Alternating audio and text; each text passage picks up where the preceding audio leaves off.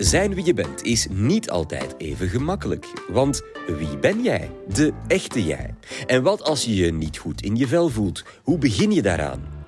Gedragstherapeut Erik Frank geeft je enkele concrete handvaten. Hoe kan je zijn wie je echt bent? Dit is de Universiteit van Vlaanderen.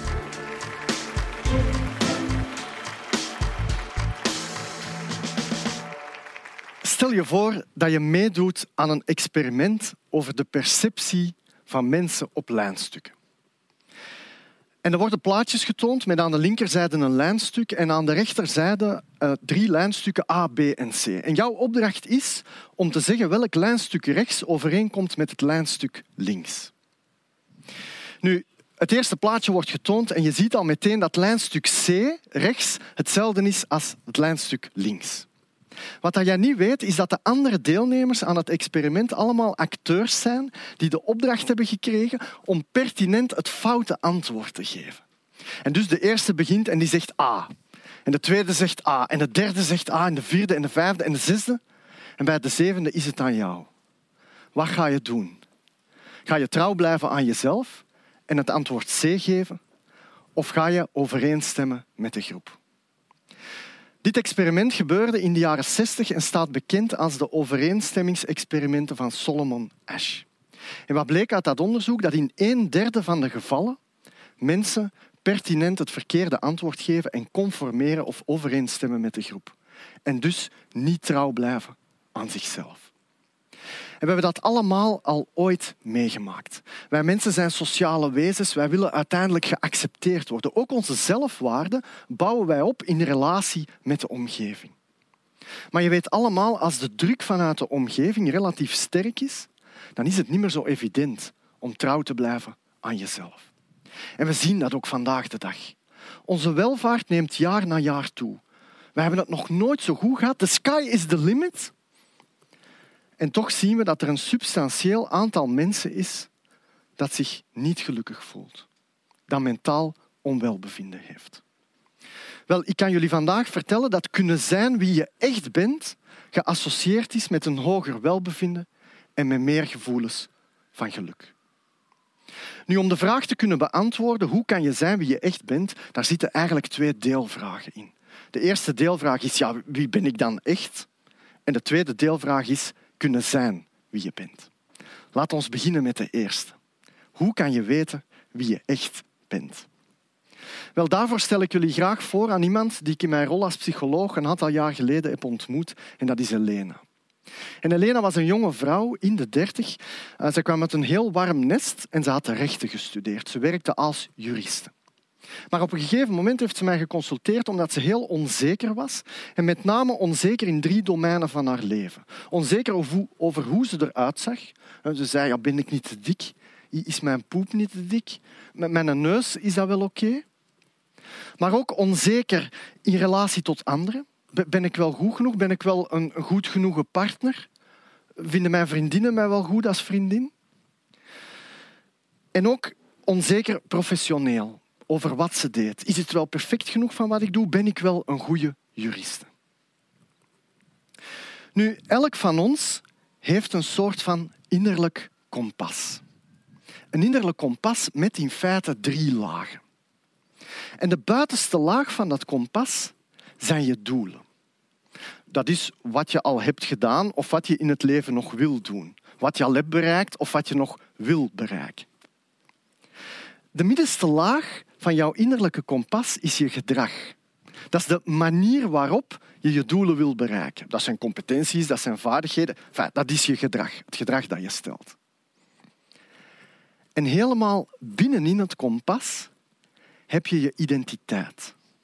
En je identiteit is het antwoord op de vraag Waar geloof jij in? Waarom doe jij wat je doet? Wat is voor jou belangrijk? Wat maakt dat je elke dag opnieuw uit je bed komt om te doen wat je doet? Wat zijn jouw kernwaarden?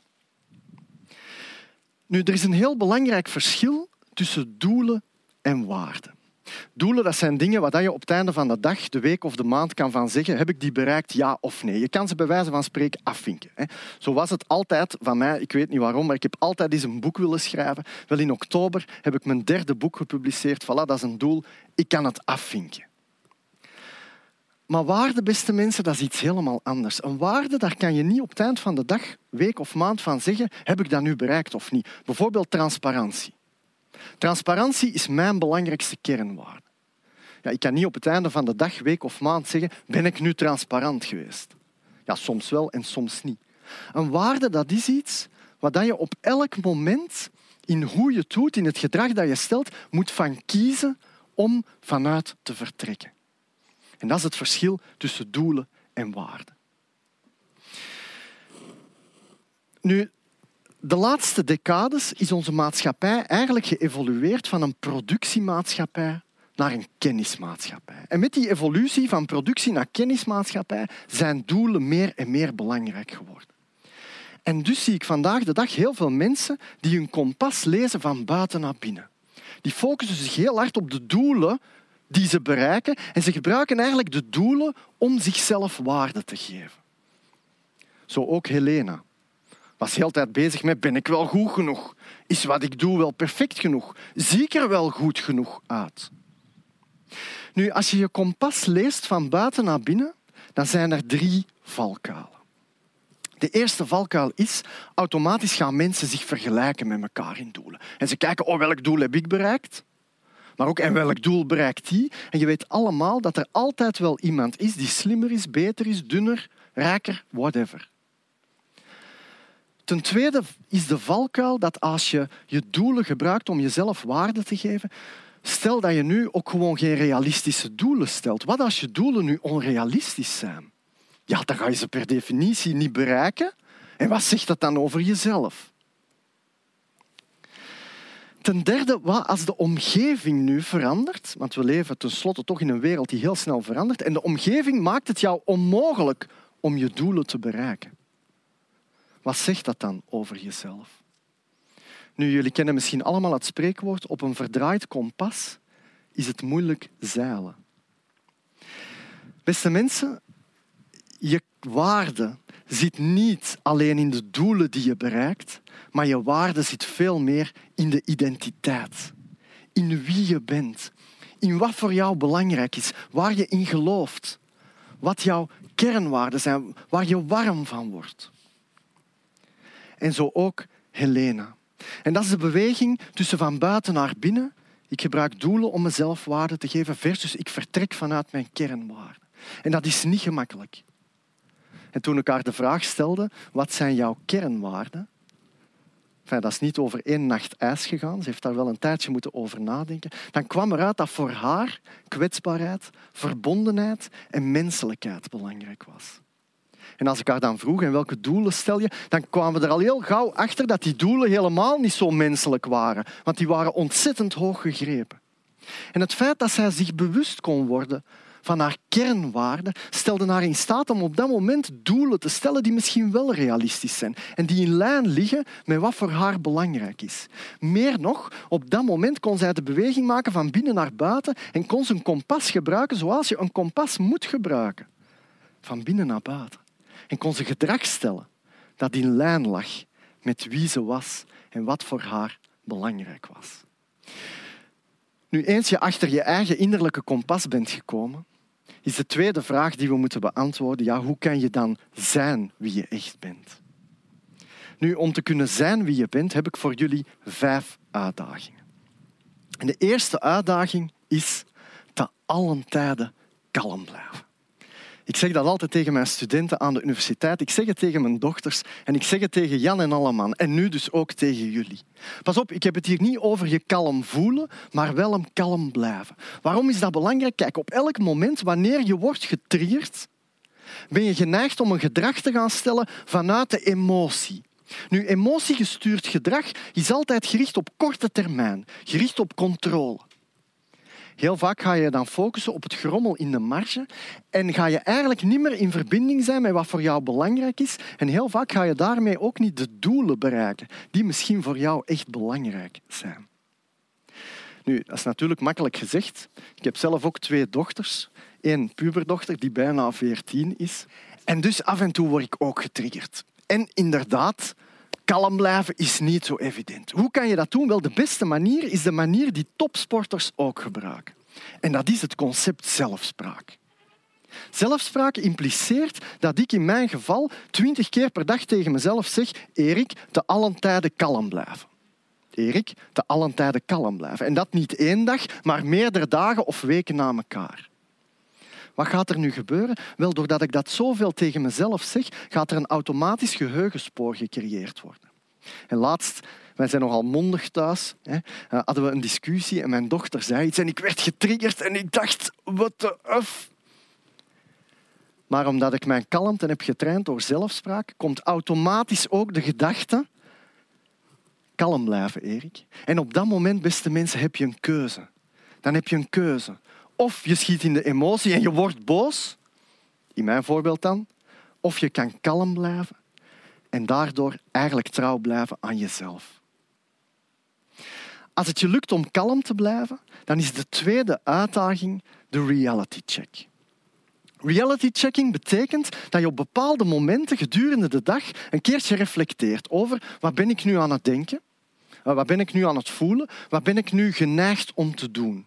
En is wat ik nu geneigd ben om te doen in lijn met wat ik belangrijk vind.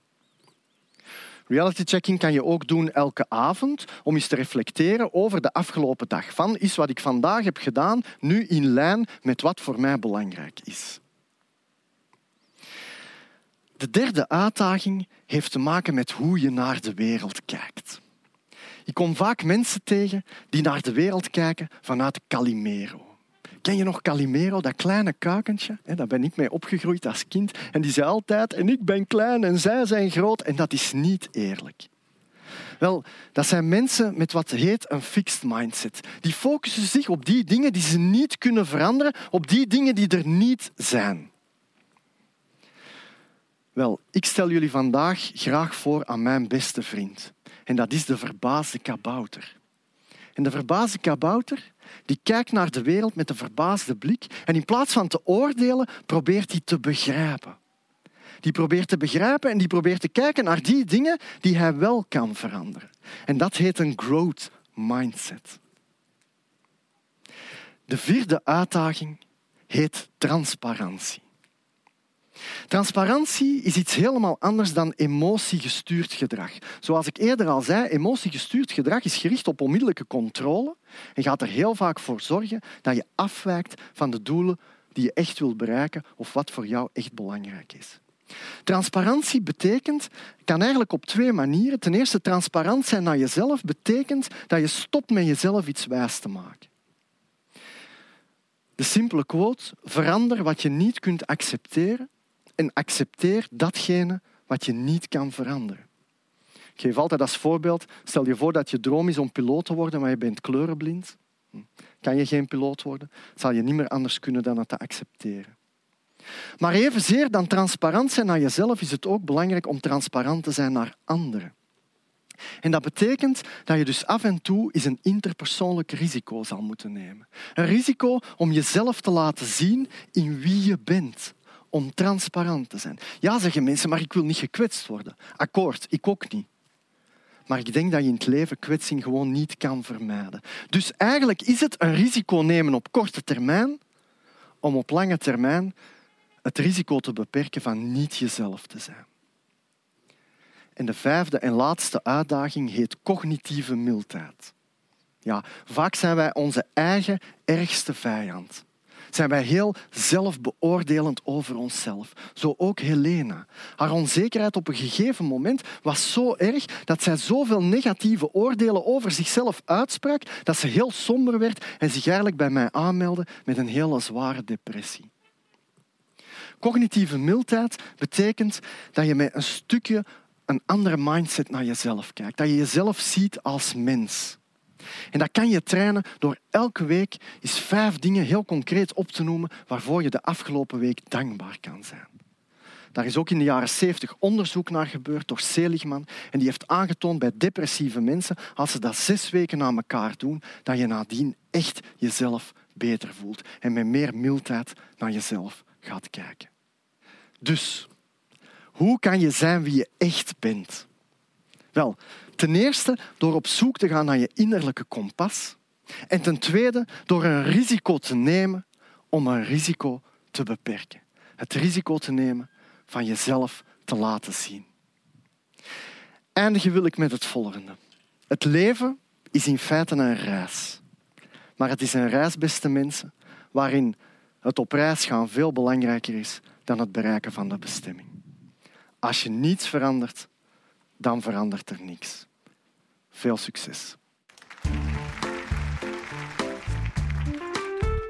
Wil je meer wetenschap horen? Browse dan eens door ons archief. Van archeologie tot zoologie. Je vindt hoe dan ook iets dat jou aanspreekt. Heel graag tot een volgende keer.